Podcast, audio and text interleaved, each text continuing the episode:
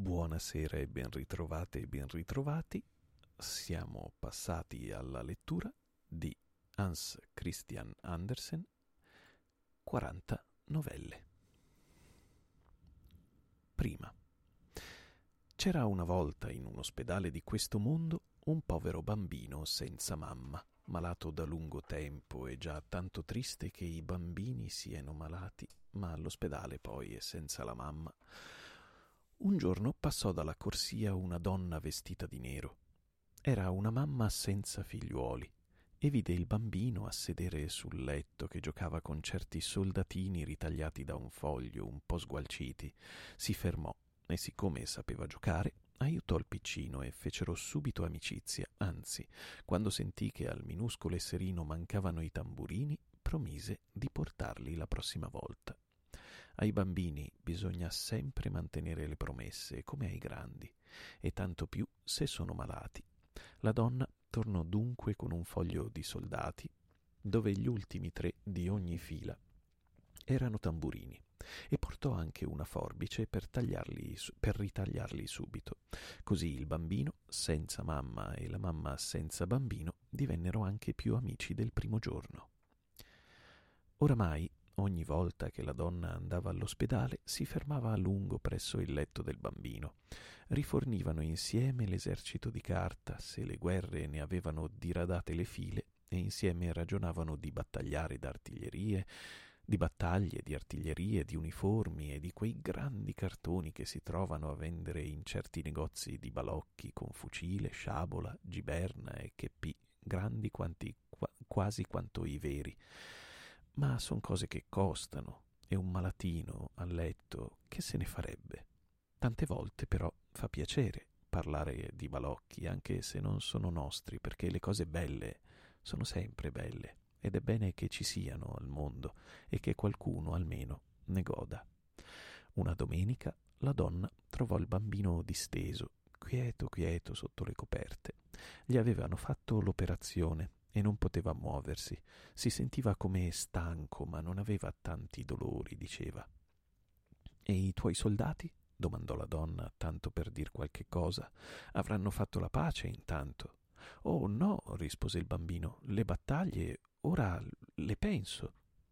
È vero, anche pensando si può giocare, disse la donna, e allora, per aiutare il suo piccolo amico, cercò di farsi tornare alla mente, tutta per filo e per segno, la novella dell'intrepido soldatino di stagno che aveva letta una volta in un libro. Il malatino ascoltava avidamente e gli occhioni intenti parevano farsi più grandi del, nel piccolo viso patito. Ne sai altre? domandò appena la raccontatrice ebbe finito senza dire nemmeno una parola sulla prima novella. La donna cercò nella memoria. So quella di Pollicina, disse ma non sono sicura di ricordarla bene e poi è meglio una per volta, se no ti stanchi. La prossima volta porterò il libro. La prossima volta portò un libro, ma non quello di Pollicina, perché Pollicina in italiano non c'era. Il bambino, del resto, era troppo piccino per divertirsi a sentir leggere. Voleva sentir parlare, sentir raccontare per sé solo, nel dialetto cui era abituato e la donna pure preferiva raccontare perché aveva bisogno di vedere nei grandi occhi lucenti se il bambino seguiva il filo della novella e se non si stancava e se non gli tornavano i dolori. Come la capisco. Così, dunque, raccontò raccontò ogni domenica e ogni mercoledì per tanti, tanti, tanti mesi. Quando ebbe dato fondo alle solite raccolte, prese le novelle un po' dappertutto, sin dai libri santi e dai grandi poemi antichi dell'India e della Grecia. Il piccolo malato non ne aveva mai abbastanza. Sentì ad una ad una tutte le novelle di questo volume e molte altre ancora, L'Andersen ne scrisse 156, ma queste gli piacevano più di tutte, diceva, perché sono un po' melanconiche e un po' allegre, come il sole quando entra qua dentro, nella corsia. Io udii un giorno queste parole e mi parve che il bambino, nella sua semplicità, avesse benissimo definita l'arte di Giovanni Cristiano Andersen, penetrandone proprio l'intima essenza benefica, un raggio di sole che entra in una corsia di ospedale e dà un tono caldo all'umida lucentezza del pavimento e una tinta rosea ai poveri volti sparuti sopra i guanciali, che porta come una fragranza di primavera in quell'odorino di acido fenico e mette un'aureola intorno al capo delle suore in verità che pochi grandi hanno trovato di meglio per raffigurare non l'arte dell'Andersen soltanto, ma ogni vera poesia che scenda ad illuminare le miserie, i dolori, la pietà di questo basso mondo. Pensai allora che le novelle, un po' liete, un po' tristi, come un po' lieta e un po' triste la vita, potevano servire ad altre mamme per altri bambini e raccogliendone qui alcune, mi lasciai guidare nella scelta dell'esperienza della donna vestita di nero e dai gusti del suo piccolo amico. Chi lascia la storia come l'ha trovata, dicono gli inglesi, è ben povero novellatore ma io sarei troppo contenta se, raccontando queste novelle ai bambini italiani, non le avessi sciupate, se mi fosse riuscito di conservare anche in parte l'ingenua grazia, la semplicità, la freschezza, il delicato umorismo dell'originale danese. Ho cercato, sin nella meticolosa punteggiatura, di preparare un libro da leggere ad alta voce in famiglia. La lettura fatta insieme con la mamma o con la sorella maggiore soddisfa, meglio di ogni lezione, un vero bisogno del bambino, quel bisogno di simpatia intellettuale che il povero vecchio fanale della novella conosceva quanto lo Spencer. Il bambino vuol che anche altri veda e senta quel che più lo colpisce, quel che gli piace di più, e la mamma lo sa, sin da quando lo tiene in collo ed egli le accosta al viso il balocco, il cantuccio di pane succhiato che ha in mano sin da quando in giardino egli dà le prime incerte corsettine per farle vedere la foglia che ha strappata, il sassolino che ha raccolto e per, di, e per farle dire ad ogni costo che è bello. La buona mamma, che trova sempre tempo e voglia per vedere tutto quanto il bambino vuol farle vedere e per ascoltare e riascoltare le gesta del suo diletto Pinocchio, sa valersi del più potente mezzo di educazione di cui le, le sia dato disporre sa stabilire un legame di intima confidenza che sarà anche qui più tardi, anche più tardi e non per il figliuolo soltanto, una grande benedizione. Se poi, invece di leggere, le mamme racconteranno, esse che posseggono l'arte suprema di adattare a ogni minimo particolare al piccolo uditorio, tanto meglio. La lingua dell'Andersen è la lingua parlata e perciò tanto maggiore difficoltà incontrai nel renderla intelligibile ai bambini d'Italia, per i quali la lingua parlata è quasi sempre il dialetto e il nome popolare degli oggetti domestici più comuni, dei giochi, degli insetti, delle erbe varia, non da regione a regione soltanto, ma da borgata a borgata. Bisogna che i libri per bambini siano belli, ben rilegati, con belle illustrazioni, con caratteri ben formati. Questo diceva il Fenelon e questo l'editore si è studiato di fare. Ma è poi veramente il libro per, per i bambini? Le novelle dell'Andersen sono oramai classiche e l'arte sua non si discute pure, quel senso appunto di giustizia e di aperta verità che la fa somigliare alla luce del sole, quell'intimo senso di pietà e anche la pietà, non è vero, è giustizia verso chi più soffre, quella bonaria ma inesorabile ironia che svela il lato comico della vita e le sue contraddizioni ed è pur sempre ancora giustizia, tutte queste che ne sono proprio le doti caratteri- caratteristiche fecero sì che l'opera di Andersen fosse reputata da alcuni nei paesi latini specialmente troppo elevata o troppo profonda per la mente infantile. Invero, quando lui vivo gli fu eretto in patria un monumento che lo raffigura in atto di raccontare una novella ai bambini che, ad, che ad intorno l'Andersen si dolse. O perché soltanto bambini? Io non ho scritto per i bambini soltanto. No, egli ha scritto per tutti ha scritto per quel fanciullino che vive ancora, grazie a Dio, nell'anima di noi tutti e, e nell'anima e dell'anima è la purezza e la poesia. D'altra parte, Anatole France lo ha detto mirabilmente, per farsi intendere dai fanciulli nulla va di meglio del genio. Se scrivete per i fanciulli, non vi fate una maniera speciale, pensate bene, scrivete bene, è l'unico segreto per piacere ai piccoli lettori.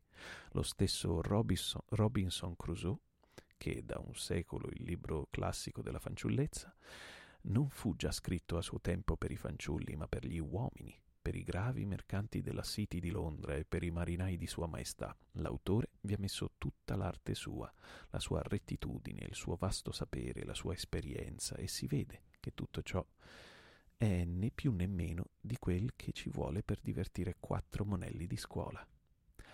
I fanciulli provano anzi generalmente certa istintiva ripugnanza a leggere i libri scritti apposta per essi. Troppo spesso rimasero delusi che certi scrittori, per mettersi a portata delle giovani menti, si credono di dover tornar bambini senza l'innocenza e senza la grazia. Nulla, invece, annoia tanto il fanciullo quanto le fanciullaggini degli adulti.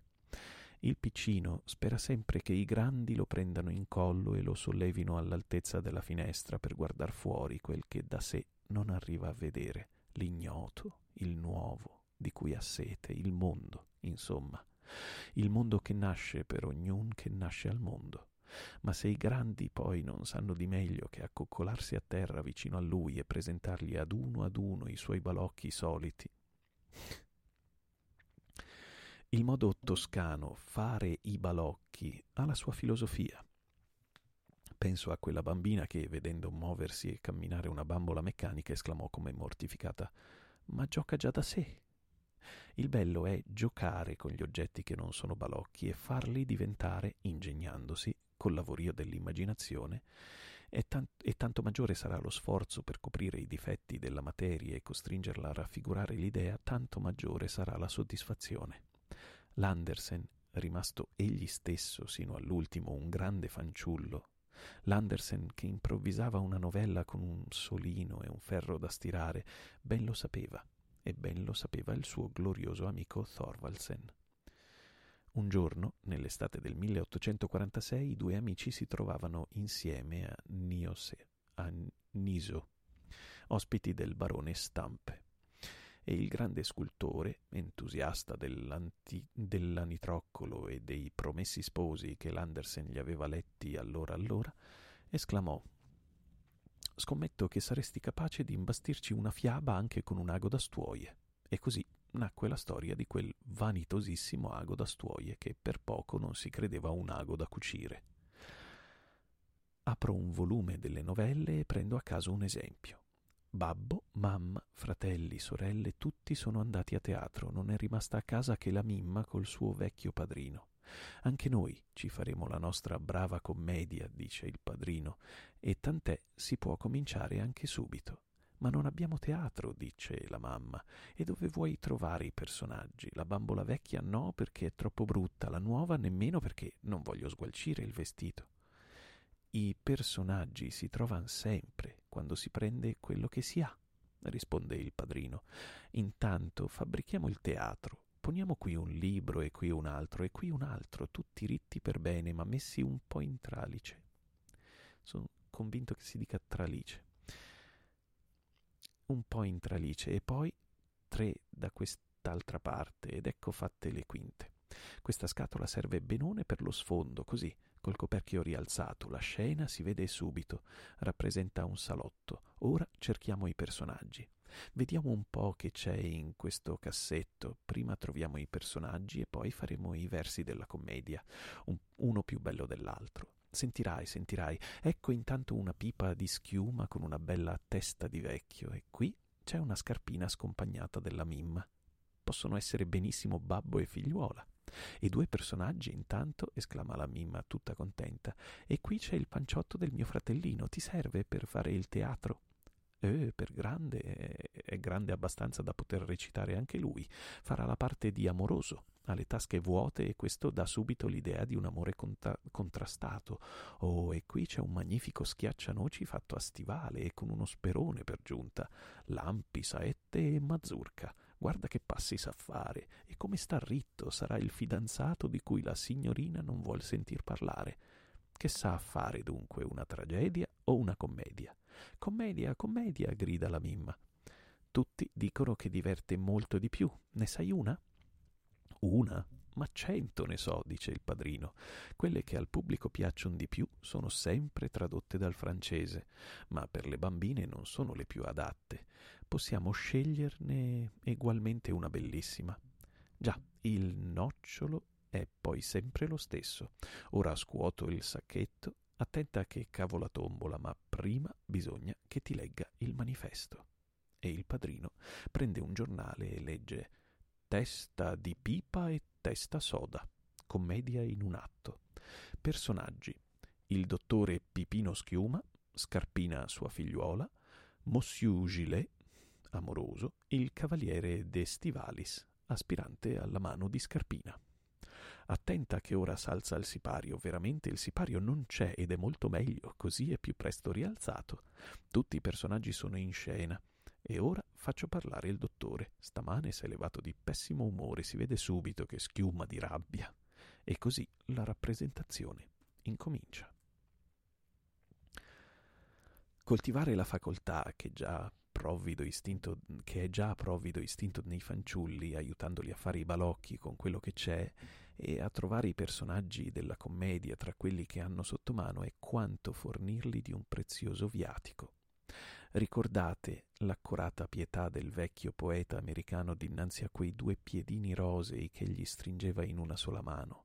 Poveri piedini che dovrete tanto faticare ed insanguinarvi ai rovi del sentiero, povere manine che tante tante volte avrete a tendervi implorando e abbandonarvi nello sconforto, a torcervi nella desolazione, a congiungervi nell'ansiosa preghiera, ma contro le asprezze del cammino gioverà più di ogni scienza il coraggio dei poveri, fatto di un po' di gioconda spensieratezza e di molta rassegnazione. Gioverà soprattutto la semplice filosofia degli umili, che si compendia in una parola. Contentarsi.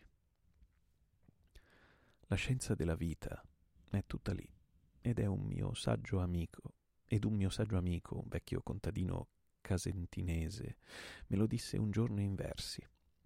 Chi si contenta gode e qualche volta stenta, ma stenta sempre men chi si contenta. Chi trova la gioia, la bellezza, la poesia nelle cose che ha da presso, nelle umili cose che sono a portata della mano, possiede il segreto della serenità, che è pure sovente il segreto della bontà. Un poeta vero, un poeta nostro, Giovanni Pascoli, lo dice. Or dunque intenso è il sentimento poetico di chi trova la poesia in ciò che lo circonda e in ciò che altri soglia spregiare, non di chi non la trova lì e deve fare sforzi per cercarla altrove. E sommamente benefico è tale sentimento che pone un soave e leggero freno all'instancabile desiderio, il quale ci fa perpetuamente correre con infelice ansia per la via della felicità. Oh, chi sapesse rafforza- rafforzarlo in quelli che l'hanno, fermarlo in quelli che sono per perderlo, insinuarlo in quelli che ne mancano, non farebbe per la vita umana opera più utile di qualunque ingegnoso trovatore di comodità e di medicine. Ma da qualche tempo è invalsa l'opinione che non si debbano dare invece ai fanciulli se non certi aridi libri infarciti di nozioni scientifiche per paura di guastar loro la mente con la poesia. Il Franz si ribella. Fiabe han da essere, fiabe per i piccini e per i grandi, belle fiabe, in versi e in prosa, che ci facciano ridere e piangere e ci schiudano il paese incantato. I novellatori rifanno il mondo a modo loro e danno facoltà ai deboli, ai semplici, ai piccoli di rifarlo alla loro volta. Perciò hanno sì grande potenza di simpatia, perché aiutano a immaginare, a sentire, ad amare né abbiate paura che ingannino il bambino, né abbiate paura che ingannino il bambino popolandosene la mente di elfi o di fate. Egli sa benissimo che la vita non ha di tali gen- gentili apparizioni. Nella nostra società, ahimè, si introppa è la gente positiva che teme i danni dell'immaginazione. Ed ha torto che dall'immag- dall'immaginazione, con le sue menzogne, è seminata ogni bellezza, ogni virtù del mondo non si diventa grandi che col suo aiuto. Non temete, no, mamme, che essa perda i vostri figliuoli. Li salverà piuttosto dalle colpe volgari e dai facili errori.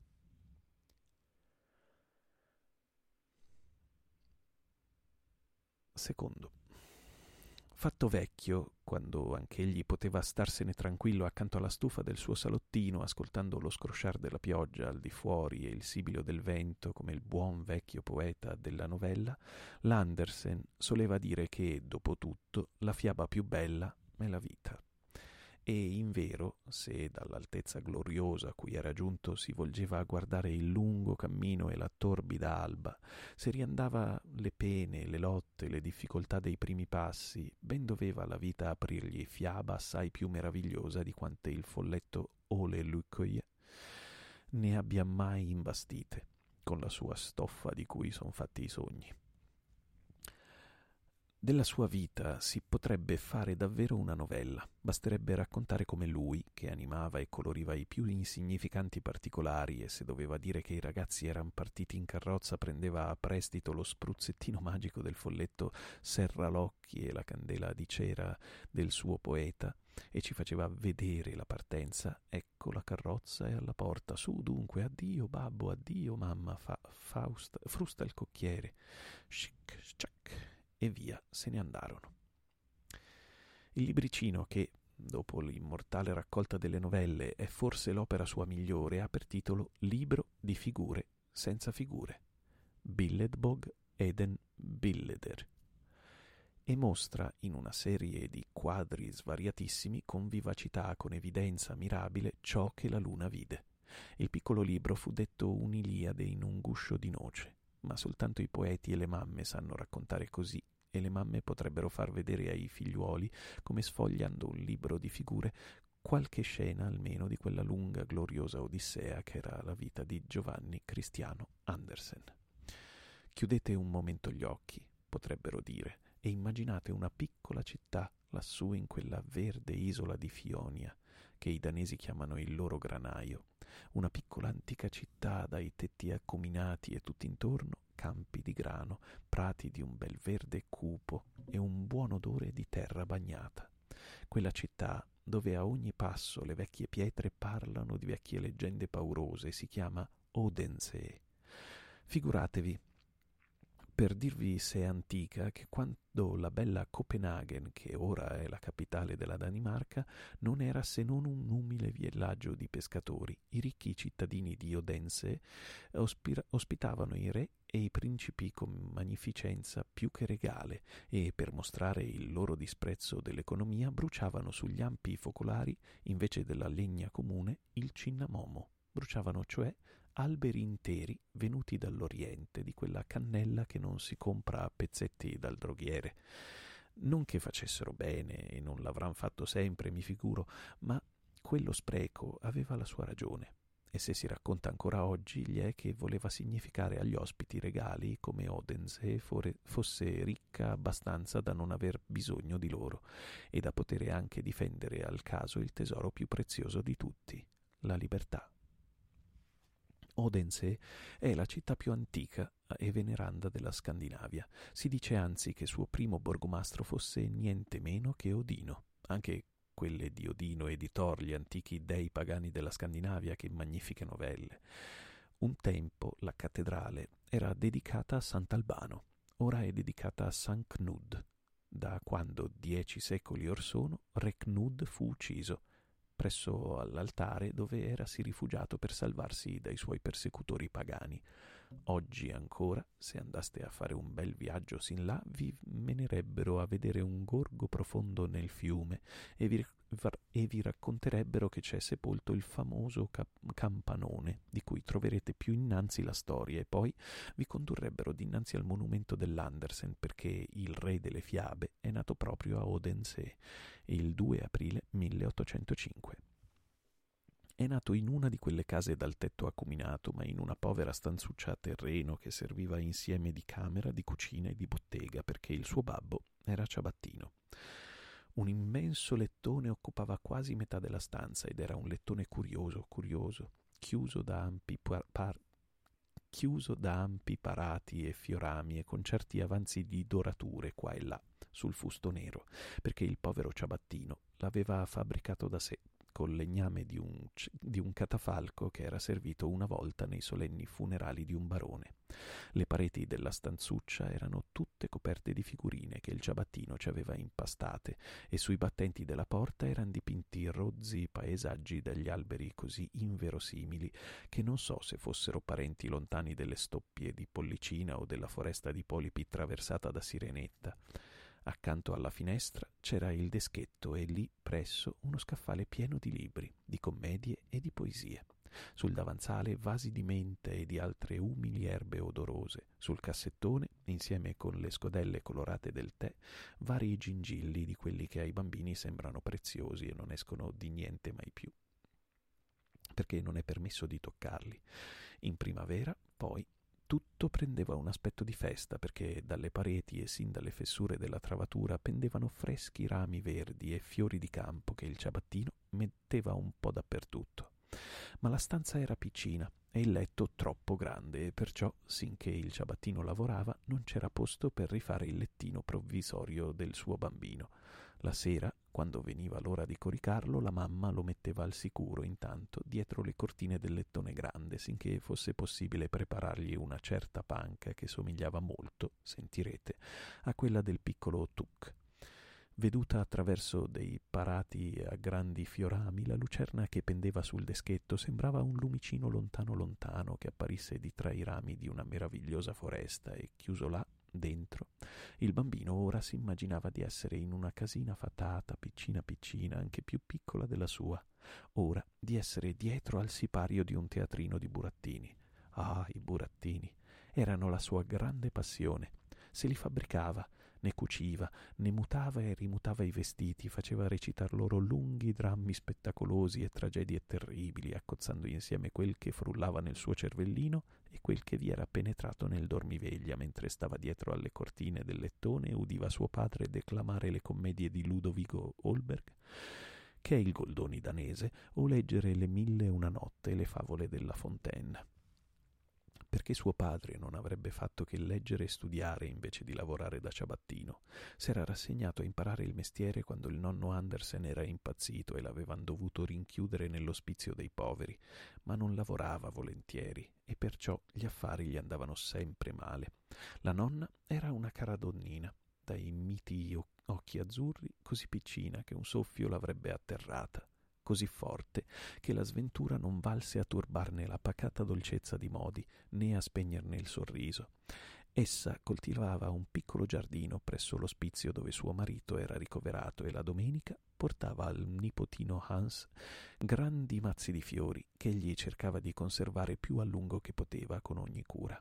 Due volte l'anno la nonna usava bruciare i rifiuti del giardinetto in un grande sterrato dell'ospizio e il piccolo Hans andava ad aiutarla e ad assisterla al rogo dei fiori del fiori morti e delle erbe secche, e in quei giorni all'ospizio mangiava un po' meglio che non mangiasse di solito a casa.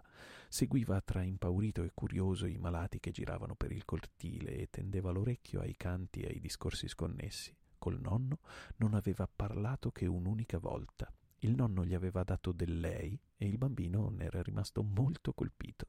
Il povero vecchio aveva però un'abilità speciale che il nipote in certa misura ereditò sapeva intagliare nel legno ogni sorta di bizzarre figurine, uomini con la testa di bestie, leoni e cavalli con le ali e balocchi di mille strane forme che facevano rimaner lì a pensare che cosa propriamente volessero essere. Anche il babbo, del resto, sapeva fabbricargli tanti balocchi. Gli aveva fatto un bel molino che, quando la ruota girava, faceva ballare anche il mugnaio e certe figurine che, a tirare un filo, mutavan la testa e bambole di cenci poi, non so quante, e burattini per il teatro. Il babbo giocava sovente con lui e la domenica se lo conduceva in campagna per prati e per boschi sinché stanchi si sedevano a terra e allora il babbo cavava di tasca un libro e leggeva. Felice di aver trovato un ascoltatore sempre pronto e attento, leggeva al piccolo pagine e pagine, e tante volte eran cose che egli non poteva capire, ma Hans non batteva palpebra.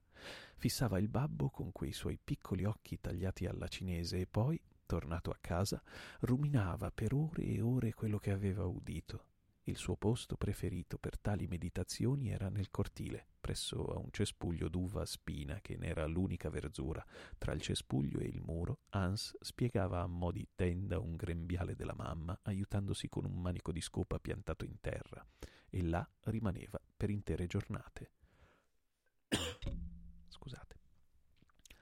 La mamma, Anna Maria, si contentava che stesse buono che non desse noia, e del resto lo lasciava nel suo cantuccio sotto la tenda a fantasticare o a, i di, a cucire i vestiti dei burattini. Si provarono, è vero, un paio di volte a mandarlo a scuola, ma poiché il bambino non ci andava volentieri e i compagni avevano preso a canzonarlo per il suo naso troppo grande e per le sue gambe troppo lunghe, babbo e mamma, sventuratamente, non insistettero e a farlo studiare nessuno pensò più. Il povero ciabattino aveva il capo pieno di poesie e di idee generose, ma anche, ahimè, di idee false, frutto di tante letture mal digerite. Era fanatico ammiratore di Napoleone I e la fortuna del suo eroe prediletto gli sembrava legittimare ogni più pazza ambizione. Un bel giorno decise di arruolarsi con la speranza di tornare almeno almeno luogotenente e piantò il deschetto e la famigliuola ma era giunto appena a Holsten che fu conchiusa la pace del 1815 ed egli dovette tornarsene a Odense, rifinito dai disagi e dalle privazioni di quei pochi mesi. Malaticcio, come era stato sempre, non si riebbe più e morì l'anno dopo, a 35 anni. La vedova di lì a poco si rimaritò con un altro ciabattino, un buon uomo di nome Jürgenson, e il povero Hans rimase sempre più abbandonato a se stesso. Lo misero per qualche tempo a lavorare in una fabbrica di panni, ma egli, poco avvezzo alle monellerie dei ragazzi della sua età, non se la diceva coi compagni e allora la madre si persuase facilmente a tenerlo a casa dove continuò a vestire i suoi fantocci, a giocare al teatrino e a divorare qualunque libro gli capitasse tra mano. Metteva insieme le commedie da, sé con reminiscenze delle letture fatte o delle novelle udite raccontare, e in fondo al libretto del congedo militare di suo padre segnava con una bizzarra ortografia i titoli delle commedie che avrebbe poi scritte da grande. Intanto si struggeva di comporne una dove entrassero re e regine, ma il difficile era trovare una lingua abbastanza di lusso per far parlare personaggi così altolocati. Ne domandò a sua madre e ad alcune vecchine della casa di ricovero, sue grandi amiche, le quali gli raccontavano sempre tante novelle di re e di principesse ma non seppero digli nulla di positivo. Da tanto tempo non venivano a Odense né re né principi. Certo però, simili personaggi avranno parlato in qualche lingua straniera, e allora il piccolo Hans, trovato tra i libri del suo povero babbo un manuale di conversazione tedesca, inglese e francese, con la traduzione danese a fronte, compose per i suoi re un gergo speciale poliglotta con uscite di questo genere. God Morgen, signor padre, haben Sie well dormi? Oramai il piccolo Hans non era più piccolo, s'era fatto lungo e magro e di una bruttezza quasi buffa. Poi, mm, poiché aveva una voce discreta, s'era messo in capo che quella avesse da essere la sua fortuna e per esercitare la voce andava fuori di porta e girava per i campi cantando e gesticolando. E i monelli si prendevano beffe di lui, gridandogli dietro Ecco lo, scar- lo scribacchino di commedie e lo rincorrevano e lo perseguitavano proprio come facevano le oche e i polli col brutto anitroccolo che era poi invece un cigno. E Hans scappava a casa tutto mortificato e si rintanava nel suo cantuccio a piangere e a pregar Dio di aiutarlo perché nell'aiuto di Dio aveva una fede incrollabile che non si smentì mai, nemmeno nei giorni più tristi. Era in lui come, come, una vaga coscienza dell'ingegno che Dio gli aveva dato, ma senza alcuna idea della piega che tale ingegno avrebbe potuto prendere. Non sapeva nulla di ortografia né di grammatica, eppure pretendeva di scrivere versi e commedie. Certo, le sue aspirazioni di allora dovevano sembrare sogni pazzamente ambiziosi a quei pochi signori di Odense che l'avevano preso a benvolere e si proponevano di avviarlo ad un buon mestiere. Dovevano far loro lo stesso effetto, né più né meno, che producevano sul suo savio amico Micio e sulla gallina a gamba corta la velleità le, velle, le velleità dell'anitroccolo. La mamma, che lo vedeva tutto il giorno con l'ago in mano a cucire tanto bene e con tanto gusto i vestiti dei suoi burattini, pensò di fargli fare il sarto, ma egli non ne volle sapere. Aveva 13 anni quando capitò a Odense una compagnia di attori del Teatro Reale di Copenaghen e diede un corso di recite che fece epoca nella piccola città. Figurarsi se Hans non fece subito amicizia col bigliettario ed era così buono e servizievole e così divertente nel suo ingenuo entusiasmo che ottenne di entrare in teatro ogni sera e di assistere allo spettacolo di Tra le Quinte, e persino gli fu concessa ogni tanto qualche particina di comparsa. Pareva impazzito dalla gioia. Guardava agli attori come fossero qualche cosa più che uomini e donne di carne e di ossa, e naturalmente si persuase sempre meglio che la carriera per cui era nato fosse proprio quella del teatro. Gli attori parlavano tra loro di un grande ballo fantastico che pareva a sentirli cosa ben più grandiosa ancora di ogni commedia e di certa Madama Schall, che doveva essere di sicuro la regina o giù di lì. E Hans, il quale nemmeno sapeva che roba fosse propriamente un ballo fantastico, immaginò senz'altro in questa signora Schall la fata benefica che aveva a spianargli la vita della fortuna e a schiudergli il paradiso dei suoi sogni. A Odense c'era allora uno stampatore che si chiamava Iversen. Hans non lo aveva mai veduto, ma sapeva che alcuni attori della compagnia reale erano stati spesso a desinare da lui. Quello lì deve conoscerli bene, pensò. Certo che egli saprà tutto, e andò da lui risolutamente. Voglio andare a Copenaghen a cercar fortuna perché la mia vocazione è il teatro, gli disse, e son venuto da lei per un favore. Vuol darmi una lettera di presentazione per Madame Schall? Ma io non l'ho mai vista né conosciuta, esclamò il buon vecchio sbalordito, e poi, paternamente, tentò di fare entrare in capo al ragazzo che la sua era una pazzia bella e buona, che la fortuna non viene già nella vita così come nelle novelle, e che era molto, ma molto meglio che si mettesse a lavorare a un buon mestiere. Ah, questo sarebbe un vero delitto contro la provvidenza, esclamò Hans con enfasi e il buon vecchio rimase così colpito dall'aria di sicurezza del fanciullo e dalla sua fede nell'ingegno che la provvidenza gli aveva dato per metterlo a frutto che non, osò più, più fiatare. E gli scrisse la lettera di presentazione per la ballerina, che non aveva mai vista né conosciuta. Rimaneva da persuadere la mamma, ma non ci volle molto. Sai, disse il ragazzo, si fa sempre così anche nei libri. Prima si traversa un mondo di guai e poi si diventa famosi.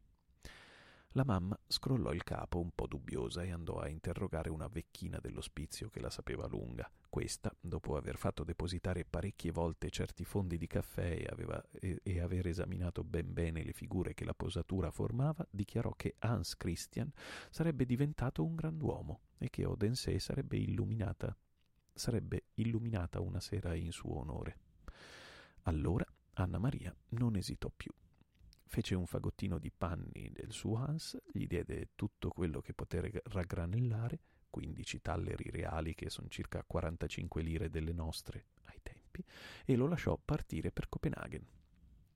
Veramente, quando giunse a Niborg, in riva al piccolo Belt, e pensò che era sul punto di abbandonare l'isoletta natia e di mettere, sua, e di mettere il mare tra sé e sua mamma, gli vennero i lucciconi ma c'erano tante cose nuove da vedere e poi non era sicuro oramai di far fortuna. E allora l'avrebbe aiutata lui, la sua mamma, in modo che non avesse più da stentare la vita.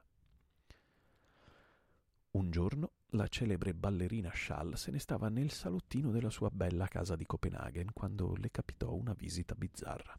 Un giovinetto lungo lungo, magro da far paura, si presentò con una lettera Era vestito poveramente con una giacca che doveva prima aver appartenuto a suo padre e un paio di pantaloni troppo larghi ficcati dentro alla tromba degli stivali per timore che il formidabile scricchiolio, di cui sembrava compiacersi tanto, non bastasse a far notare che erano stivali nuovi o perlomeno adoperati ben di rado dal proprietario. Gli occhi profondamente incavati, piccoli e irrequieti, pareva si sforzassero di uscire dall'ombra del naso enorme. Il collo era tanto lungo e sottile che fuori dalla, dalla sciarpa di lana, ravvoltagli attorno per un numero innumerevole di giri, ne avanzava sempre una spanna. In vita sua, Madame Schall non aveva mai sentito nominare il vecchio Iversen autore della lettera di raccomandazione, e quando il giovinetto le disse di, voler, di volersi dedicare al teatro, arrischiò una domanda. Scusi, ma che parte vorrebbe recitare? Vorrei una parte nella Cenerentola, disse il ragazzo che nella Cenerentola Odense aveva figurato quale comparsa, e subito, per dare un'idea della sua abilità, si tolse gli stivali, brandì il suo cappellone a guisa di tamburello e improvvisò una danza così grottesca che la signora, spaventata, si affrettò a congedarlo. Qualche anno dopo gli confessò di averlo preso per un pazzo scappato dall'ospedale. Andò dal direttore del Teatro Nazionale e si ebbe in risposta che era troppo magro per la scena. E allora si sentì davvero solo e avvilito. E con queste prime delusioni incominciò per lui un periodo tristissimo, un periodo che somiglia alla terribile, inver- alla terribile invernata del suo anitroccolo.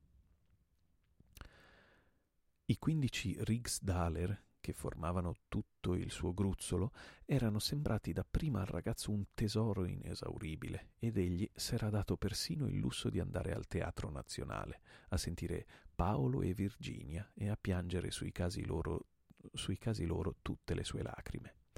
Due buone donne vicine a lui di posto nella galleria l'avevano consolato, anzi alla meglio, dandogli un po' del loro pane imburrato e dicendogli che non era già una storia vera, ma un letto da dormire un boccone da mangiare in una grande città dove non conoscete un'anima e dove nessuno vi dà nemmeno un bicchiere d'acqua per piacere costano assai cari, e il gruzzolo del povero Hans sfumò ben presto.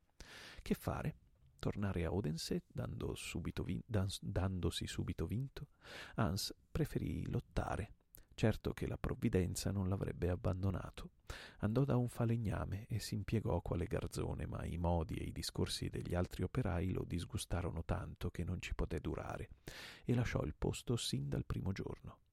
Mentre girava le vie e sentiva tutto il peso della sua solitudine, gli tornò alla mente di aver udito parlare a Odense di un italiano, certo Siboni, nominato da poco direttore del Regio Conservatorio di Musica, e pensò di andar da lui. Quel giorno erano a desinare dal maestro Siboni parecchi artisti e letterati, tra i quali il celebre poeta Baggesen, di cui il piccolo Tuck vi dirà qualche cosa, e il compositore Weise. Il povero Hans era così avvilito e turbato che alla donna venuta ad aprirgli non solo disse che supplicava il maestro di riceverlo, ma raccontò piangendo tutti i suoi guai la donna, commossa, entrò in casa e tornò con tutta la comitiva curiosa di vedere questo strano postulante che aveva tanta smania di apprendere la musica. Il maestro lo condusse in salotto e gli provò la voce al piano, poi Hans recitò alcune scene di Ludovico Holberg e alla fine, sopraffatto dalla coscienza della propria miseria, più che dalla, comp- dalla, commozione per il tragico brano che declamava, scoppiò in singhiozzi così veri e strazianti che tutto l'uditorio applaudì freneticamente. Una colletta fatta fra gli astanti fruttò circa duecento lire e fu convenuto che Hans incomincerebbe il giorno dopo a prendere lezione di canto dal professor Weise. La disperazione del ragazzo si tramutò allora in una gioia così grande che egli scrisse subito alla mamma una lettera esultante dicendole che oramai aveva acciuffata la fortuna. Per quasi un anno, aiutato dal buon Siboni, dal Weise e da due o tre altri pietosi, cui l'Andersen serbò sino all'ultimo riconoscenza, poté studiare il canto e ci mise infatti tutto l'impegno. Ma Hans, sempre grato per quanto gli si donava, sarebbe morto anziché domandare qualche cosa di più ai suoi benefattori. Una megera presso la quale alloggiava, in una soffitta mal riparata, spennava senza misericordia l'inesperto anatro- anatroccolo E perciò, in quei mesi, malgrado l'aiuto dei suoi benefattori, il povero figliuolo stentò miseramente la vita. Le privazioni, il freddo patito portarono la più disastrosa conseguenza, la perdita della voce, sulla quale fondava tutte le sue speranze. Allora anche il maestro Siboni lo consigliò di tornare a Odense ed imparare un buon mestiere. Ma a questa Hans non voleva venire. Il suo sogno era sempre il teatro e si provò persino a frequentare una scuola di ballo, sebbene il suo personale lo rendesse meno adatto di ogni altro a tale carriera. Ma l'essere allievo della scuola di ballo annessa al Teatro Regio gli dava libero accesso al palcoscenico, permette- permettendogli di goder lo spettacolo tra le quinte, e questa era tal gioia che non gli pareva di certo pagata, a prezzo, pagata caro a prezzo di quattro sgambettate.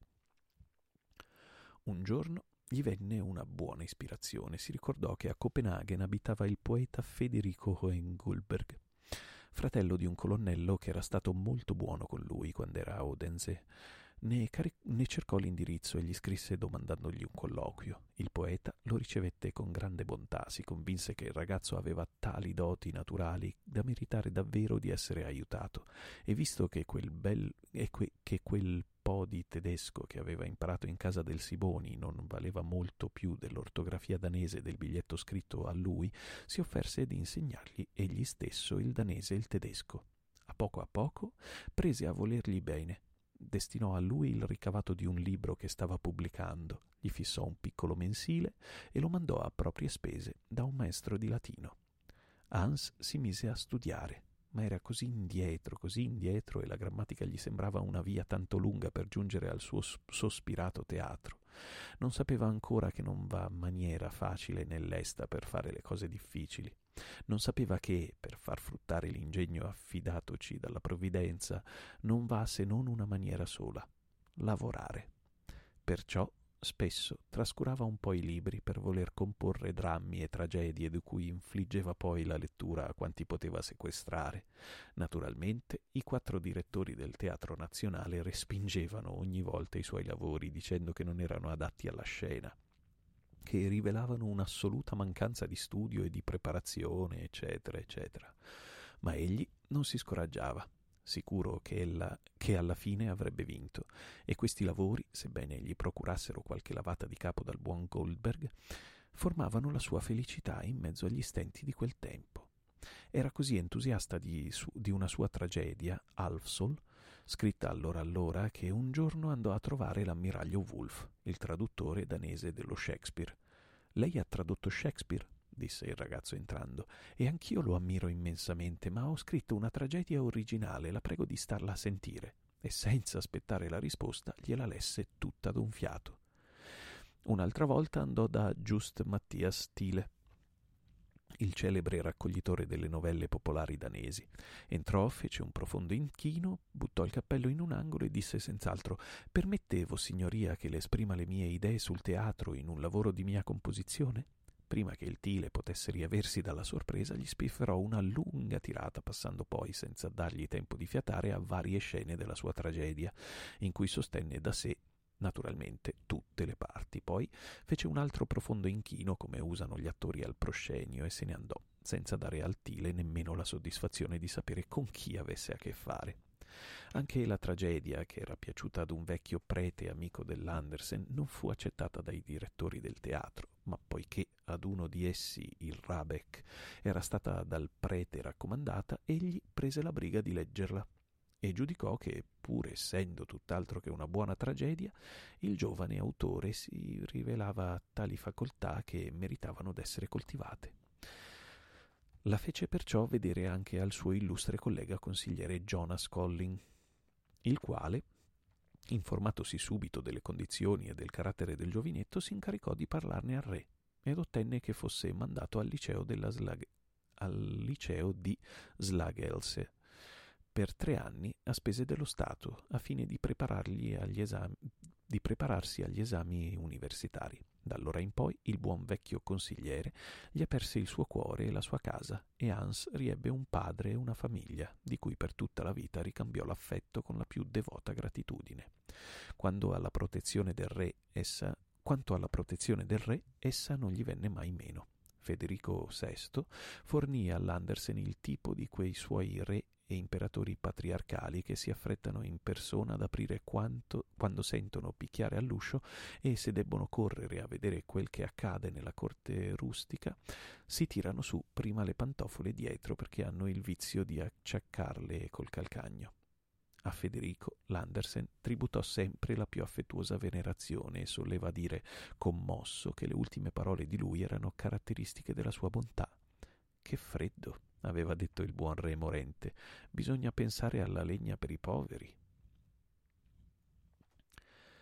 Da quando, nell'autunno 1823, l'Andersen si recò al liceo di Slagelse, l'inveter- L'invernata dell'anatroccolo si può dire finita, ma perché i suoi compatrioti si avvedessero che egli veramente era un cigno, ci vollero molti e molti anni ancora, e se non ebbe più a partire la fame e il freddo, non gli furono risparmiati dolori e pene. A Slagelse, intanto, il severo rettore Simone Meisling non si sapeva capacitare che un ragazzo così ignorante a 18 anni da doverlo mettere nella classe dei piccoli a imparare le cose che tutti sanno potesse davvero essere dotato di tanto ingegno quanto i suoi protettori credevano. E le lettere del povero Hans, che a suoi protettori si sforzava invece di far onore e si dibatteva fra le difficoltà vere del greco, del latino, dell'ebraico e quelle che gli creava la stessa indole sua, poco adatta e meno assuefatta allo studio diligente indefesso, fanno fede delle sue pene bene e della sua profonda bontà. Di Jonas Collins e della profonda bontà di Jonas Collins che ne sorreggeva la volontà come un vero padre. Se il rettore Meisling, che era bensì severo ma non cattivo, avesse veduto quelle lettere e le, ris- e le risposte del Collins, avrebbe potuto convincersi che per la sensibilità quasi morbosa del suo strano allievo meglio d'ogni severità sarebbe giovata una buona parola. Anche a proposito dei critici che gli amareggiarono tanta parte della vita, l'Andersen lamentava che non comprendessero come ogni lode, ogni segno di benevolenza lo rendesse umile e severo con se stesso, mentre gli attacchi brutali suscitavano nell'anima sua un senso di ribellione, e come furono terribili invece i critici per i suoi primi tentativi. Soltanto nel 1835, quando pubblicò il romanzo L'improvvisatore, il suo trionfo fu assicurato, ma prima quanti dolori per l'ostilità incontrata dai suoi volumetti diversi, dai lavori teatrali e persino da quel poema drammatico Agnete e l'uomo del mare, tratto dalla vecchia ballata de- detta di Agnete, di cui s'erano tanti innamorati di cui s'era tanto innamorato che si reputava sicuro della fortuna.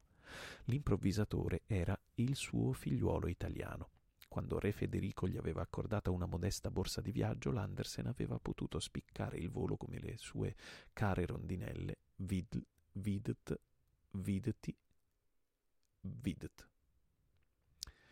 E aveva potuto finalmente visitare l'Italia.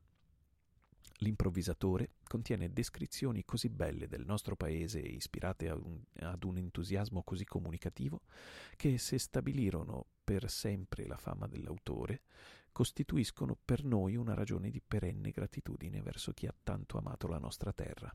Il romanzo è di soggetto italiano. Italiano è Antonio, il protagonista, che è evidentemente un autoritratto.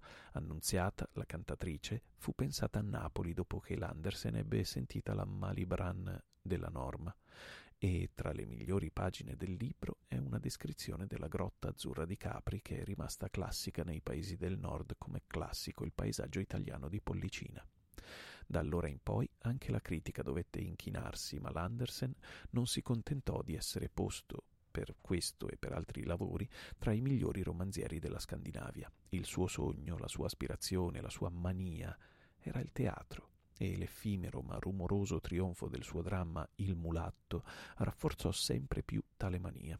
Il buon successo era dovuto alle idee liberali che andavano facendosi strada a quel tempo in tutta Europa, più che al merito artistico del lavoro, ma l'Andersen, che aveva sempre attribuito i propri fiaschi alla malevolenza dei censori teatrali, volle armarsi di una prova e presentò qualche tempo dopo al Teatro Nazionale due lavori anonimi, una tragedia, Kongen Drommer, i sogni del re e un dramma, Den Nie Barse, Barselstuen, la nuova camera del neonato. Disgraziatamente ebbero buon successo, specie quest'ultimo, e quindi Larsen, l'Andersen si ostinò sempre di più eh, si ostinò sempre più in una via che non era per lui e dove incontrò, per conseguenza, molti più triboli che allori. Tanto è vero che il conoscere se stessi è ancora più difficile dello scrivere una buona tragedia.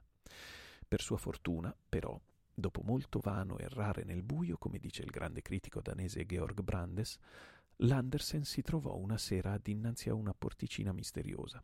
La toccò appena e l'umile porticina che menava al regno delle fate si spalancò per incanto e dentro ei vide luccicare l'acciarino che aveva ad essere per lui quello che fu per l'Aladino la famosa lampada.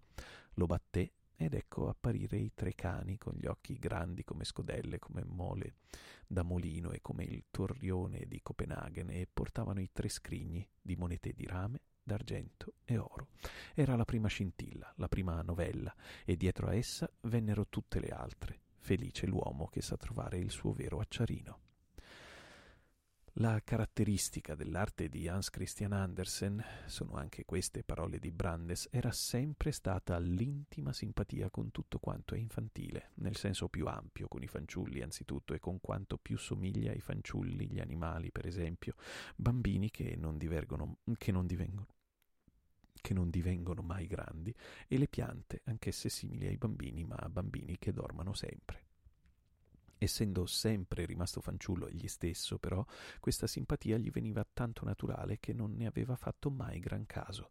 Raccontava le novelle ai suoi piccoli amici perché la gioia della cara figlioccetta Minnie, la nipotina del suo benefattore Jonas Colling, eh, o di Carlottina Melchior era gioia anche sua, come a Parigi quando Arrigo Heine lo aveva condotto da sua moglie ed egli aveva trovato la signora Heine circondata di bimbi presi a prestito. Era stata per lui una gioia aiutarli a giocare, poiché in francese raccontare non poteva.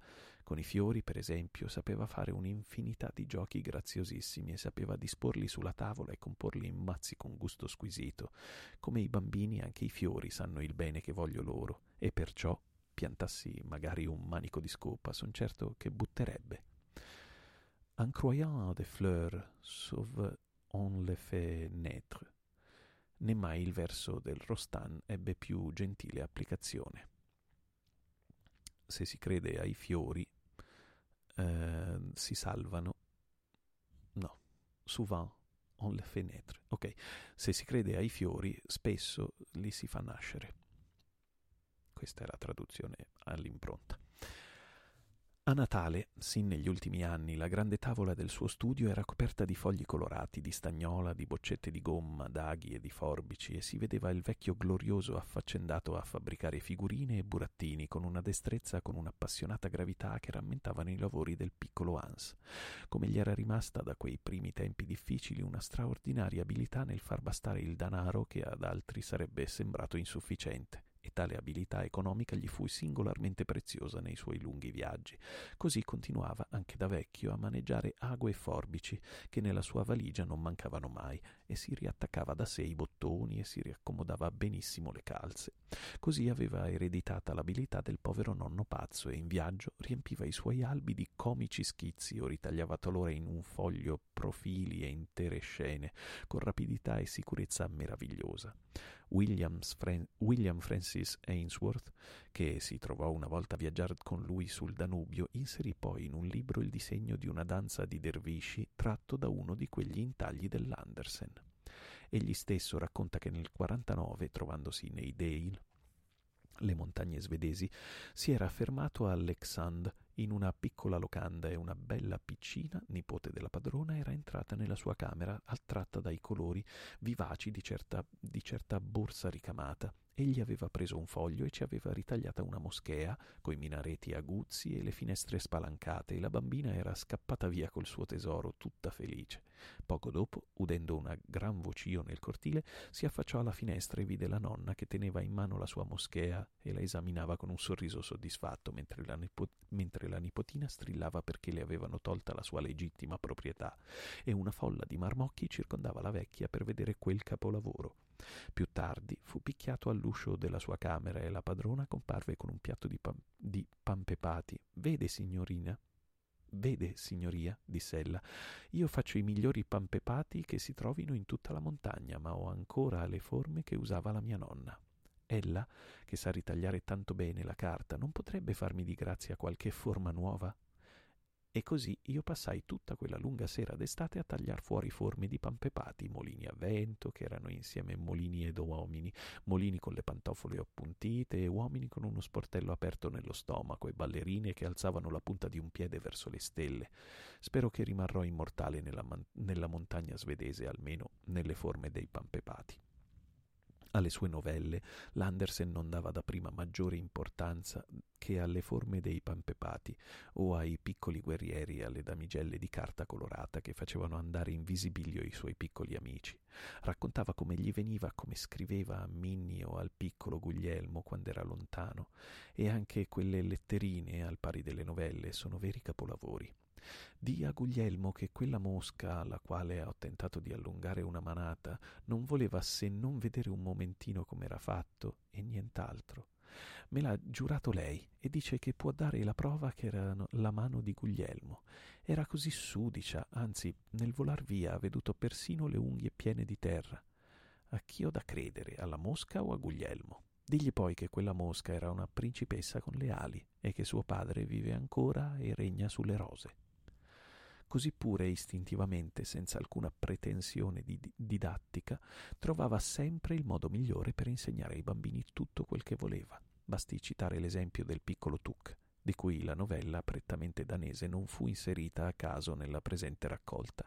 Se anche da noi si insegnasse la geografia nei primi anni, col metodo usato nei sogni del piccolo Tuk, valendoci in vive pitture dei particolari più curiosi, delle leggende, delle somiglianze di nomi, persino dei modi di dire familiari al nostro popolo, se ci si persedua- persuadesse Insomma, che non si impara se non quando ci si diverte, o almeno che non si impara durevolmente se non è così, la comune degli italiani non meriterebbe più tanto il noto rimprovero di non saper la geografia.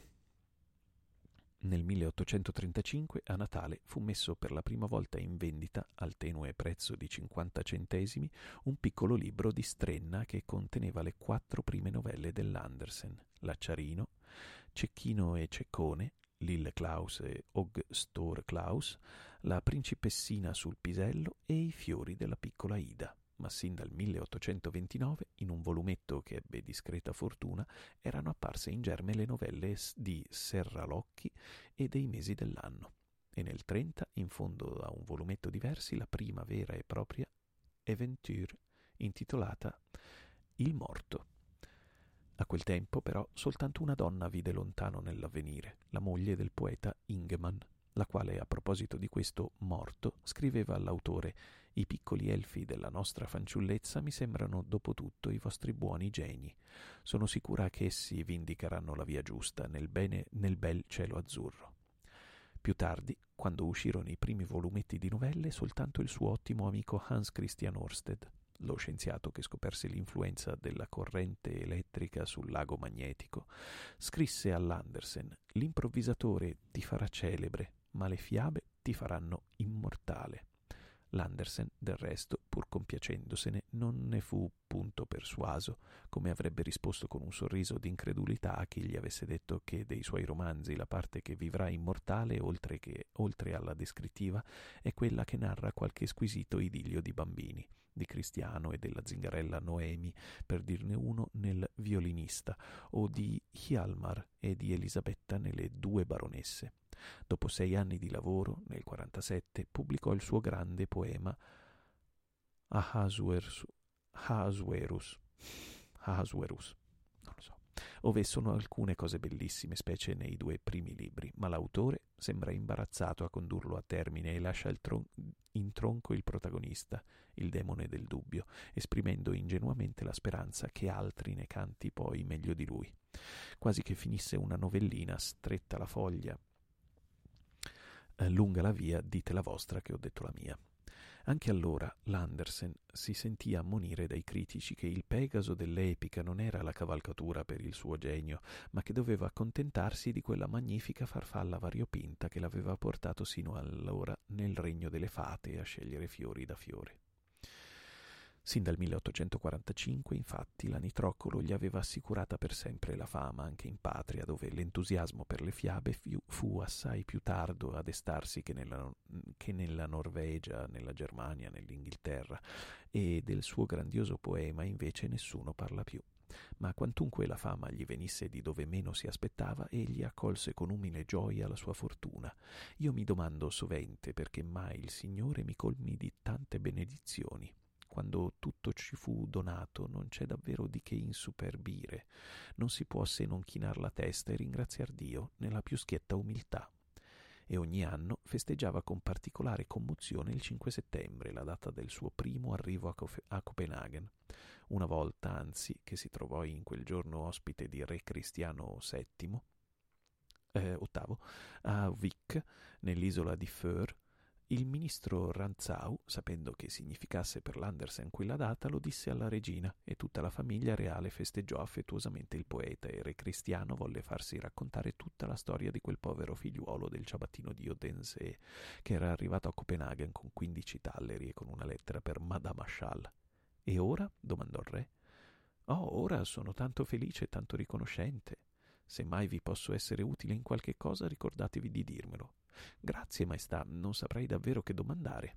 L'Andersen, L'Andersen era tutt'altro che ricco, perché a quel tempo le sue rendite si riducevano a due lire il giorno, frutto dei suoi risparmi, oltre al modestissimo guadagno che gli procurava il lavoro letterario. Eppure quando il ministro Ranzau gli disse che il re si sarebbe appunto aspettato che gli domandasse qualche cosa, se ne stupì. Sarò anche sembrato uno sciocco, ma davvero non saprei che cosa desiderare. Infatti l'unico suo desiderio era di poter ogni tanto prendere il volo verso i paesi del sole, di poter passare ogni tanto le nostre Alpi, che gli apparivano come le grandi ali ripiegate della terra, e le sue savie economie non solo gli permettevano questo lusso, ma lo ponevano in grado, negli ultimi anni, di condur con sé qualche giovane amico, Jonas Colling Jr., per esempio, figlio del suo fratello di elezione Edoardo o Niccolò Borg, che pubblicò più tardi l'epistolario tornato in patria, da- dettava poi le lettere, dal freddo, dal fango, dalla nebbia, e ognuno doveva capire che scriveva da Copenaghen. La novella della sua vita non sarebbe una novella se vi mancassero i re e i principi. Tutte le corti dell'Europa centrale andavano a gara nell'invitarlo e nel colmarlo di onori. Il Granduca di Weimar lo voleva lungamente ospite e lo trattava come un amico. Il re di Prussia lo invitava a pranzo e lo insigniva dell'aquila rossa. La principessa ereditaria gli donava un bell'albo di velluto azzurro e dappertutto gli facevano leggere le sue novelle. Alla corte di Sassonia i figli del re Giorgio le sapevano tutte a memoria. Il re stesso gli domandò di leggere l'abete, l'abete e Holger Danske e la principessa Maria Elisabetta, allora quattordicenne, ricordando molti anni dopo la visita del buon vecchio poeta, ne raccontava le novelle alla sua bambina Margherita di Savoia. La predizione si avverò. Per una volta almeno le posature di caffè non avevano mentito. Nel dicembre 1867 Odense fu illuminata in onore di Giovanni Cristiano Andersen e le feste solenni superarono certo ogni più pazzo sogno della povera Anna Maria. L'Andersen fu ospite del vescovo e tutte le autorità vennero ad ossequiarlo e nel palazzo di città gli fu offerto un banchetto da 240 persone. I bambini delle scuole ebbero vacanze e sparsero canestri di fiori sul suo passaggio e Re Cristiano IX gli mandò un affettuoso telegramma. Quando poi il vecchio venerando consentì a leggere due novelle all'Istituto di Meccanica, l'entusiasmo dei suoi concittadini non conobbe più limiti. E poi? Che cosa avvenne poi? Perché qualche cosa di bello ha da venire, lo diceva l'abete, lo diceva sempre anche l'Andersen. È vero, ha da venire qualche cosa di più bello. E questo qualcosa di più bello lo leggiamo, no, lo leggiamo subito. Rolig Head è un bel nome. In danese significa tranquillità. Rolig Head è il nome di una bella villa dei dintorni di Copenaghen che appartiene ai signori Melchior. In quella villa, presso quegli ottimi amici, il vecchio poeta si sentiva come in casa propria e soleva occupare due stanze al primo piano con una grande veranda aperta sul giardino. In quella villa, assistito dalla signora Melchior e dalla mamma di Carlottina, il buon vecchio poeta si spense in pace. Non sofferse quasi punto e negli ultimi giorni ripeteva ancora Com'è bella la vita, che sono felice, mi par di andarmene dolcemente, videt, videt, dove non va dolore, non v'è dolore. E il primo d'agosto 1875 trovò l'ombra tranquilla promessa dal nome della dolce casa. Quando leggete la novella del Lino, ripensate a lui. Invero, anche fosse stato meglio preparato alla vita, l'Andersen avrebbe certo molto sofferto nella lunga ascesa, che non è mai senza triboli. Egli stesso confessava però la sua eccessiva sensibilità. Sono una strana creatura, scriveva alla madre nell'ottobre 1826. Se il vento soffia un po' forte, subito gli occhi mi lacrimano. Eppure so benissimo che la vita non può già essere tutta serena come un bel giorno di maggio.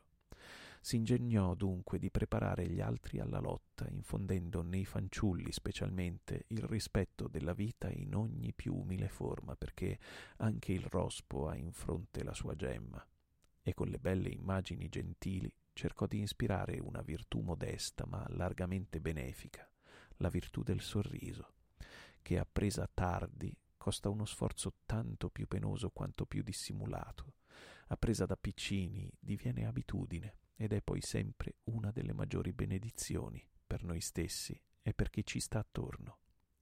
Insegnò, insomma, a prendere in pace il maltempo fidato del sole, perché il, il prendere in pace il maltempo fidando nel sole, perché e non ci è voluto meno di Giampaolo Richter per dire tanto bene una cosa tanto semplice. Il cielo azzurro è più grande di ogni nube e dura anche di più. Questa era l'introduzione alle 40 novelle di Hans Christian Andersen di Maria Pezzè Pascolato. Da domani leggeremo le novelle.